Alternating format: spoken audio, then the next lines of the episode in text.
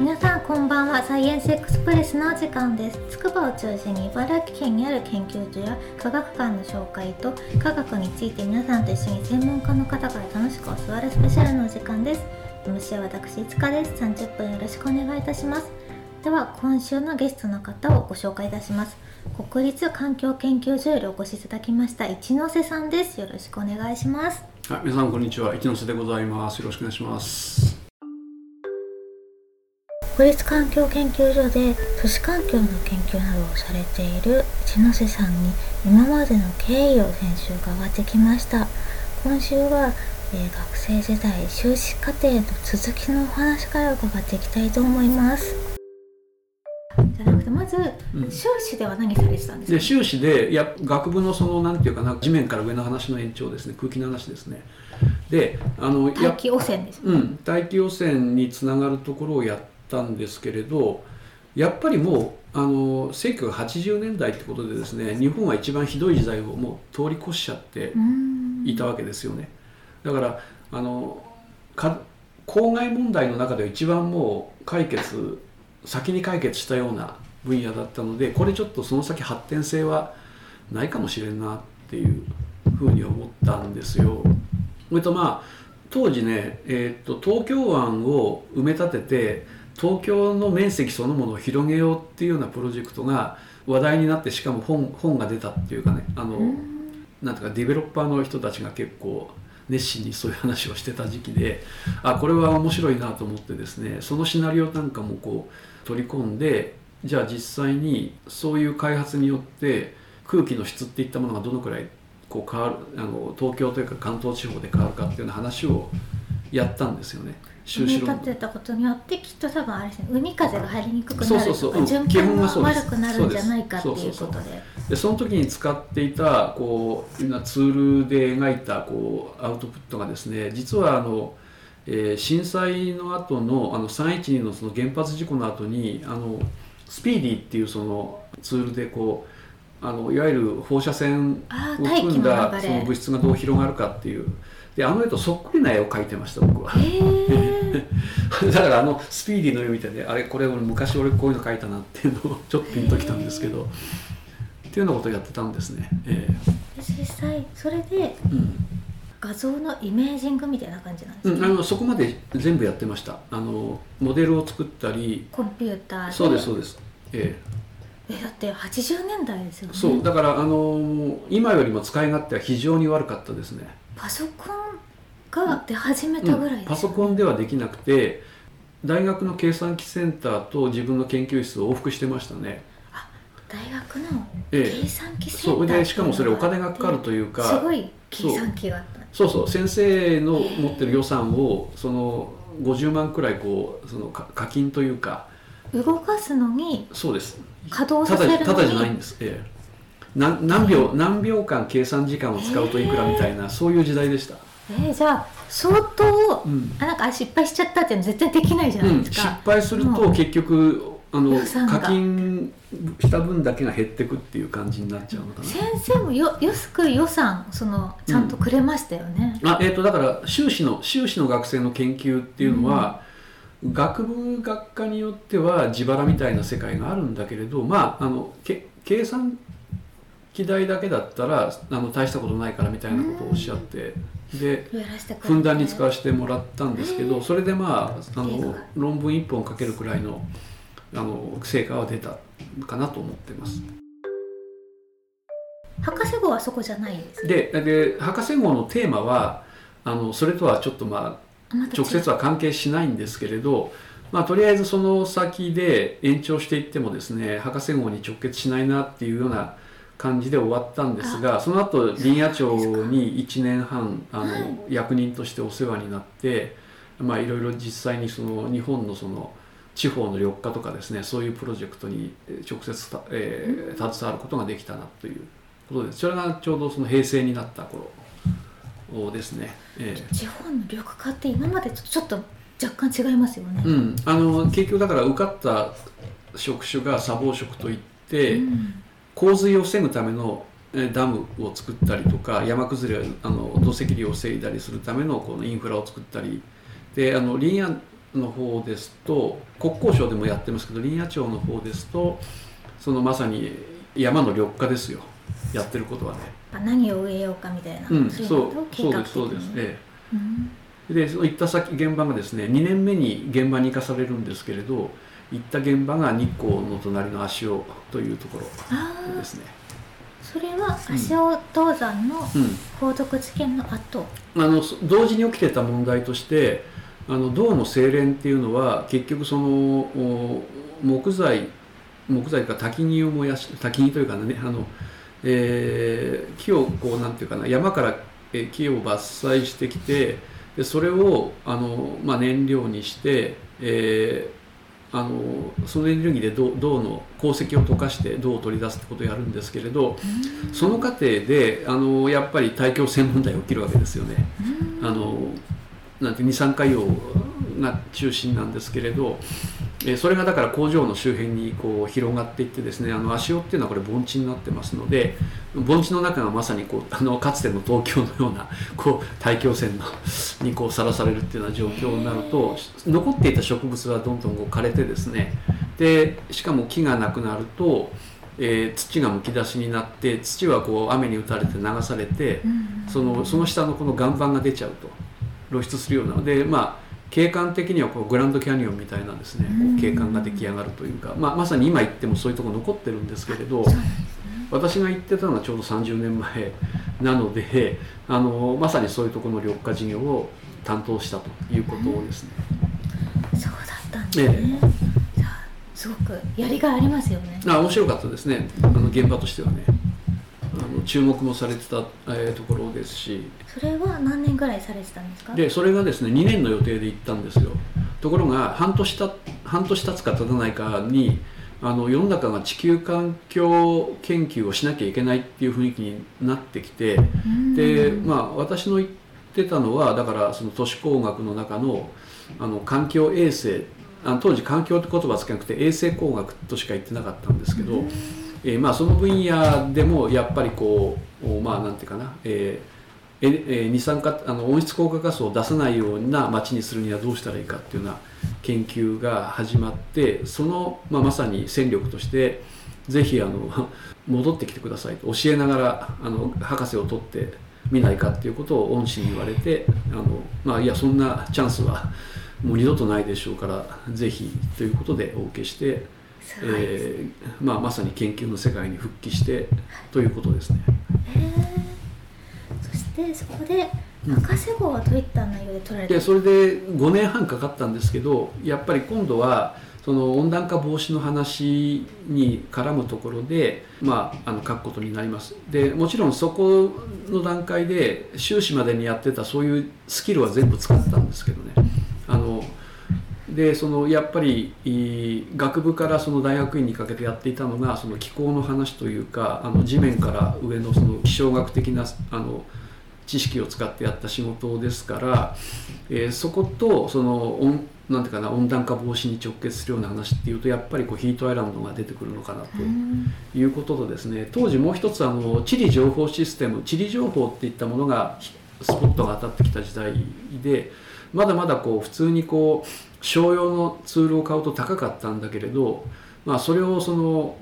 シンクタンクの人と一緒にですねあのゼロから作ってあの東京の中でまずだからエネルギーがどうやって使われてですねその結果その熱の汚染ですとかね、えー、熱の動きがどうどうか人間人為的に変えられているのかというようなところをこう明らかにしてじゃあ最適なそのその東京のですねこの、まあ、エネルギーシステムを設計しようというような考え方で、えーまあ、博士論文のテーマを決めたということで一つはだからヒートアイランドのこの気象学の人たちがやるような計算もやったりもう一つはだからあのその地理情報システムつまりコンピューターの中に地図を取り込んでそこでいろんなこう計算いろんな類の計算をやってですねあの答えを出すようなあのものを作ってですね特に私が注目したのは家庭とかオフィスとかで、まあ、こう日々エネルギーが使われて熱が出ると。でその一部は何ていうかなキッチンとかお風呂あのでこう使われた熱っていうのは温水として下水に流れ込んでいくわけですけどそれがある程度こう集まってくるとですねそれなりの量になって温度も高いので高いというか空気に気温に対しては高くなりますからそういったものを上手にもう一回熱を取り出して使えないかっていうあのアイデアですね。そのデザ、えーとえー、地域的な分析とそのなんていうかな都市計画へのそのインフラそういうエネルギーインフラへの提言という形でそのそのなんていうか一つのこの答えをその出したというかっていうことをやりましたね。ここでもう一回このあある程度こうエネルギーが取れるからそれをこの近くの市街地で使おうとかねそう熱のリサイクルって言ったらいいのかな？っていうようなあのものをあの一つのあの博士論文の中でやりました。すごいですね。え、計算って得意なんでしたっけ？まああの計算は嫌いじゃなかったですよね。すごい、えー、知識がその幅幅広い知識を必要とするじゃないですか。うん、あのやっぱその総合力っていうところがその地理、ね、地理学の強みじゃないかなと、僕は今ではそう思ってますね。えー個別の例えばねあの特定のこのスキルとかだけで勝負したら他の分野には勝てない。ところはあるわけです。物理の人には勝てないし 数学の人にも勝てないし。で我々が勝つとし彼らに勝つとしたらもうそういう総合力しかないと思います。あちょっと陸上の話につながるものがありますね、うん、だから合わせ技一本でいいんですよ。であのほら入試もね最近あの子どもたちだから高校生なんかと話してる時に国公立あるいは東大っていうのは全部できないあの苦手があっちゃダメですと全部できないと通りませんとところが一部の私学の有名な難しい難関の私学って数学だけできればいいとか英語だけできればいいとかっていうケースがあるわけですよね。でそれってなんかあの陸上のあの混成競技の選手と 100m のセエキスパートが競争したらどっちが勝つかみたいな話似てな 似てるじゃないですか。確かに。だから別に僕は 100, 100m で あの金メダル取ろうなんていうそういうことは考えないので 合わせ技一本でいいんじゃないのって思ったんですね。それぞれ皆さんがあの能力を発揮する方法がいろんなパターンがあるから自分に合ったところでそうです。ね得意技で勝負できればいいんじゃないかと思うんですよね、うん、そうですね。あつながってますね。ありがとうございます。まあそれで今話したのが結局あの、えー、助教で今でいうとこの助教か。当時は助手って言ったんですけど戻ってきて教えながらあの自分の研究をやって博士号を取ると。いうまあその段階ですよね。でそれで5年半かけて取って筑波に移ってきたということになります。そうだったんですね。筑波に来てからはどういった研究でその当時やっぱりその国立環境研もですね地球環境研究のまあ総本山足らんとして、いろんなこのね、そうあの新しい試みに踏み出してた時期ではあったんですけどえー、何せこうあの研究だけをするような人材っていったものがまだそれほどいなくてですね、まあ、私がほとんど第1号に近かったんですが、あのその研究日本全体の研究をマネージする人たちはいたんですよですがやっぱりその研究者を取らなきゃいけないということで私が第1号で、えー、1996年にあの東大から移ってきてでそこでやっぱり地球環境全体と特にそのまあ、アジアを中心としたこの土地利用変化ですね。あの人間のその、まあ、地上地表面におけるこの暮らし方の、まあ、分布とかあの農業の分布とかねそういったあたりに注目して、まあ、の研究もやってくださいと。いうことであの筑波での研究活動が始まったんですが、えー、東大の時にもうそのヒートアイランドの関係というかなで結構大きなお金を取っちゃっていたのでそのプロジェクトもまだ続いていたしだからお金の面ではあまり困らなかったなっていう感じですかね当時ね。それで、うん、環境気に来てから海外に行き行かれ始めたんですかね。そう割とふんだんに行かしてもらったなって思思って思えばですね、はい、でいろんな都市を見て回ったって感じ？もうあのそうで農村も見ましたしあのえーとまあ、割と自然地域にも自然地域というかな、えーと、と人手があまり入ってないところを見せてもらったりってこともありますし。そこで旅したご経験で、うん、あの社会科地理で教えてほしいことなど。あのねサイエンス Q の方にえーどのくらいかな。もうこの20年くらいこう結構あの呼ばれてですねいろんなその筑波地域の学校に出張することが多かったんだけど、まあ、大体は僕のその最初に話した専門であの気候の話とか温度の話とかですね、え特にこの暮らしとの関係とかそういったあたりで理科理科の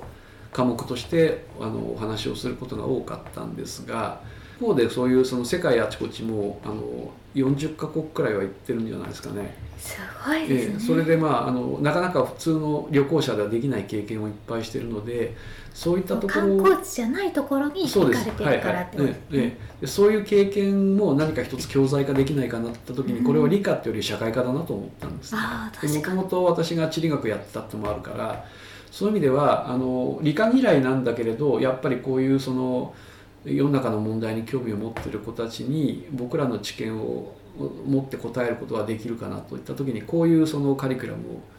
を提示してそこであのお手伝いできればというふうに思った次第ですね。篠さんはあの、うん。つくば市のうん。教育マイスターとしても、はい。今出張授業に活躍されてますよね。マイスターになってからはですね あのマイスターの仕事しかやってないんですよ。あの要するに普通にサイエンス級とかね単発の出前授業とかっていうのは受けてないと思います。あそうなんですか。あのもう全部やったマイスターとしてのそうそうマイスターとして 来たものしかやってないで仕事選ぶようになっちゃったんですそうだったんですね。でもあの内容としては授業をされてるのに変わりないうん、あの最近はあのドローンを持って筑波の学校にあ小学校にお邪魔してですねあの子供と一緒に飛ばしていろんな動画や映像を撮ったりっていうことをやって。なんかすごい次から次へと昔もその当時のなんか最先端のうんうん。使ってたじゃないですか、うん今もうドローン使ってこの子供たち私今ドローン使ったことないんですけど、うんうん。子供たちも多分初めて触るっていうんうんううん。授業だと思うんですけれど、うんうんうんすごい新しいもの好きなんですかねそういう。うん、まあだからなんでしょうね。枯れた技術じゃなきゃダメだとかそういうことはなくて何かこう次のきっかけになるようなものはどんどん取り入れるというのが原則ですよね。はあもちろん面その取り入れた段階で私自身がトップランナーじゃないですよ。もうももっと早くからやってる人いっぱいいるので。ね、え、ただ僕の分野ではやっぱこれせっかく使えるからやっぱ使ってみようっていう、使える時に使おうっていう思いです。はい。飛ばしてあの、うん。その敷地内とかを見たり、うん、あと学校の周りがどうなってるかっていうのもねあの見たことのない子たちが、まあ、もちろんほとんどだと思うので実はあの、えー行ったのは矢田部南小学校だったんですがあの東京の方の端っこの方に立ってる非常に高い建物っていうのが見えるんですよね。あで牛久の大仏も、うんはっきり見えるわけです。それであの筑波山の方を見た時に筑波センターがその下に見えるわけですよ。ね。あだから位置関係もそこで初めてあー確かに自分たちのその住んでる場所ええ。うんうんうん。と実際授業で見る地図との位置関係を実際に体感して学べる、そう。そこで初めて気がついたっていう子が多かったですね。えなんかあの東西南北とか習うじゃないですか、うんうんその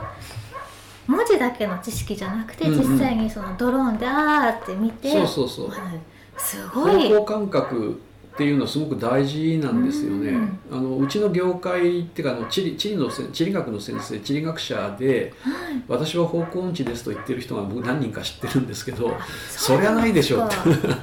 専門だけど。へ致命的ですよって私いつもあの嫌味言ってるんですけどね。え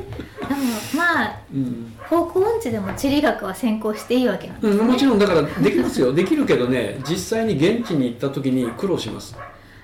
いろいろ苦労すると思います、はい、もう子供時代からこう身についた身につけるもっておく、うんうん。た方がいいものではあるんでしょうね。そう。だから私がそれがその長野県の山奥でやっぱりこう小学校時代は野山を走って遊んでたっていう意味ではあのそういう感覚はしっかりしてるんじゃないかなと思いますね。あの迷子になったら怖いですもんね、そう。まあでそういう時にもいろんなものがヒントになって、うん高い山があっちに見えていてそれをよく知ってるとこだからっていうので地図を思い出してあのじゃあこっちに行けば帰れるなとかですね。そのくらいのことはあのやっぱりどっかで子供のうちにこう訓練しとくべき話じゃないかなと思ったりしましたね。今の子供たちですら、うん。やっぱスマホとかうん GPS、うんうん。馴染みがうんもう、うん、あい道具いっぱい持ってるんですか。そう持ってるけど 使ったらいいですよ。それがでもない時に、うんうん。なんでしょうそこで初めてうん。方向感覚が分かんないってなっちゃうと困るから、うん、身近なものの。ランドマークじゃないけど、ええ目印を、ええええ。と方向感覚うんうん。とかあとこれぐらいでその何百メートル先とか何キロ先とかうんうんうんうん車乗っててもそうですよね、何分で何キロぐらい離れた、うんうんうん。そのえ円じゃない？はいはいはい。これぐらいうん何分移動したらこれぐらいところうん自分は住んでるんだみたいな、うんうんそういった感覚を身につけていくって社会性ですよね。そう。あのヨーロッパに留学した時にあの環境研来てから3年目にあの1年ドイツに家族で行かせてもらったんだけどやっぱり自分であのドイツ中運転しなきゃいけなくてた時にやっぱりねそういう感覚っていうのがすごく生きましたね。うん。えやっぱ自分のところでできてないと、うんうん。そういった地球のどっかに行った仕事でも何でも行った時に、えそういうのが身につくってたら、やっぱ生きていけるわけですもえうんんね。そうです。まさに地理学っていうのは生きる力をうん。学ぶ ことじゃないかと思ったりしますね。あそうそういうこともあるんですね、うん海外で、うん。あーいい授業をされてますね。いやぜひそういう教材を作りたいなと思って。はい今後もですねあの依頼が募集中ってことですかうんうね、ん結ただやっぱりねあまだはい現場の先生たちはあくまで理科の授業をやりたいっていう思いがあるからまだまだ理解はしてもらってないかなとこのまあこれに関して依頼は来てません。出張授業で社会の単元でも一ノ瀬さんはもうお話できるからできますよね。うん。っていうかむしろこれからはむしろそっちをやっていきたいなと思ってるくらいですす。でよねぜひラジオを聞いてる先生方でうん。中学小学校ですか、でもできます。はい。中学小学校あたりでぜひ読んでいただきたいと思います、その環境研のうん。YouTube ご活躍されてるじゃないですか、すごい興味深いのが黒マスクはいはいはい。あのコロナ以降にねば実験させてもらったんですけどね。はいはい。黒マスクの方がうん熱をうん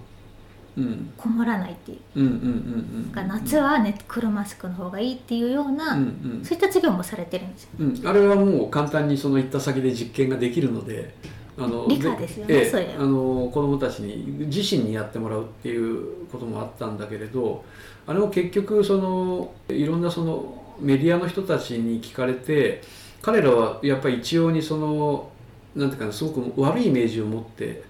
いるんですけれどそれはもちろんこの黒マスクそうそうそうそう、ええ、ああの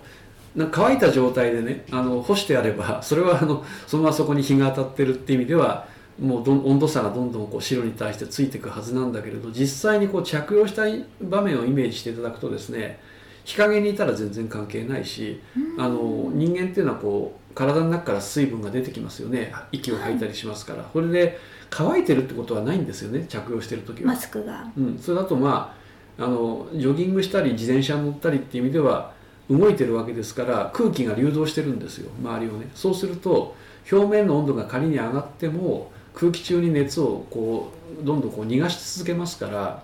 実験でやったような温度差にはならないはずなんです。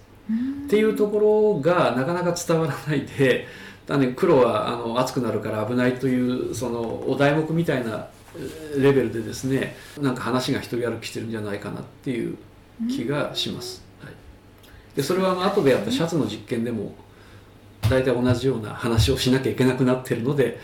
ちょっともういい加減もう そろそろ分かってよって。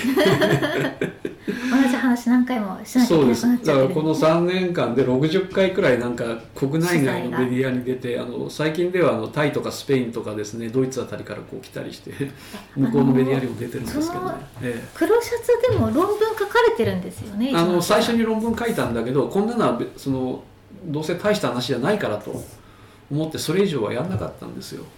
うん、ところがなんかこんなにその後でメディアでが大騒ぎすると思わなかったんですよあね。面白いですよね、あの皮膚の専門家じゃないのにうん。うん論文書いたらすごい注目されたっていう、だからなんでしょう本当はだからね家政学の先生なんかがこういうのやってくれてるのかなと思ったら彼女たちはそういうその着興味はないんですかね。う、ん。えいや面白いですね。えうん。なんでしょ結局僕たちがやるしかないのかなと思ってまあ一ノ瀬さんはなんか理学の大元理学だったけど、うんうん。やっぱ工学も専攻もされてたし、うんすごい社会学もすごい本当に幅が広いですよね。もともとだからあの一番その中学高校で一番好きな科目はと言われたら言われたらですね世界史とかなんですよね。そうですよね。一番最初、子供の時になんかうん、その社会のその国のあれあのうん。大統領とかのお宅だおったのがもう、うんつそうながってますよね。うん、そういうことです。えもう発端から。えうん、で世界中を旅してやっぱ一番忘れ面白いというか忘れられない国とかあります？なんかインパクト強かった。あのおすすめしたいっていう意味ではねあのヨーロッパは皆さん行くチャンスがあるのでぜひあのルクセンブルクに行ってもらいたいなと思うんですけれどルクセンブルク有あ名ですよのね小さいです。神奈川県くらいしかないし人口で言ったらつくまさに筑波のくらいの人口しかいないんです。筑波県か。ちょっとどういうイメージがわかんないんですけど、お城ですかね？あの城は残ってます。でうん。あのねあのそそこの地域のお殿様が昔いて 領主様がいてですねこうちょっとずつこう、えーなんていうかなあの増やして その維持したっていうのが今のこの国の結果なんだけれど、そうなんでえすか、ーで喋ってる言葉も1,000年前以上前のドイツ語に近いのを喋ってるというか、へええ。歴史があるんですね。そうですね。であの戦争もであのナチスドイツの時代もなんとかこう少しやられちゃったところはあるんだけど耐え抜いたというかねへー。生き残ったというか。ちっちゃい国だけどすごいですね。であのなんていうかなおばちゃんたちがあの現地で会ったおばちゃんたちがですねフランス語で井戸端会議をやっていたと。へー。でそこに道に迷った私が行ってドイツ語であの道を聞いたらパッとドイツ語に切り替えて答えてえもうフランス語喋ってんですか皆さん、えーっとね現地のルクセンブルク語ってあるんですよ。でそれがまさにその、古いえー1000年前のドイツ語っていうふうに表現したんですけれど、はい。あのまあ基本3つできる人が多いんじゃないですかね、へえそうなんですごい、うんこれはなかなか便利な国だなと思ったんです。で頭がいいってことですよねみんな。まあ、あの小さいい地小さい国とか地域って結局そういう宿命なんですよね。ああ生き残るためにあのやって生きは残るためにはやっていくしかないっていうところがあってえそれをやらないとガラパゴスになっちゃう。悪い意味でガラパゴスになっていっちゃう。というか日本が今これからちょっとそういう方向に行っちゃうのは心配ではあるんですけれどね。これだけ国際化っていうステージになってきた時にね。であとねフランス料理っていうのはフランスで食べたらそんなに安くないんだけれどフランス料理がドイツ値段でドイドイツの感覚で割と低価格で食べられた美味しいんですね。っていうことに気がついてー。これはもう行くしかないなっていう、うん、っていうあの経験はやっぱりいろいろこうい実際に行ってみないとわからないところがあると思うんですね。ご飯の食が美味しいっていうのは大事そうですよね。そうそう。だからまさに僕が社会科としてこういう科目を教えたいなと思ったあの中身の一つにそれがあのグルメの話がグルメのあるんです話とよ。えあそうやっぱそういったちょっとえうん歴史みたいなちょっとその国、うん。その国で背景があるわけじゃないですか、うん、そうです、えたりとか。ええ。面白いですよね、あと人によってはきっとそういうそれぞれの国のなんかうん。宗教的な話とかえうん、興味深いす、ですよね、うん。あとはまああの地球の裏側っていう意味ではブラジルにその9 911っていうあのほらえあのニューヨークのあのテロの事件があの航空機テロの事件がもう20年前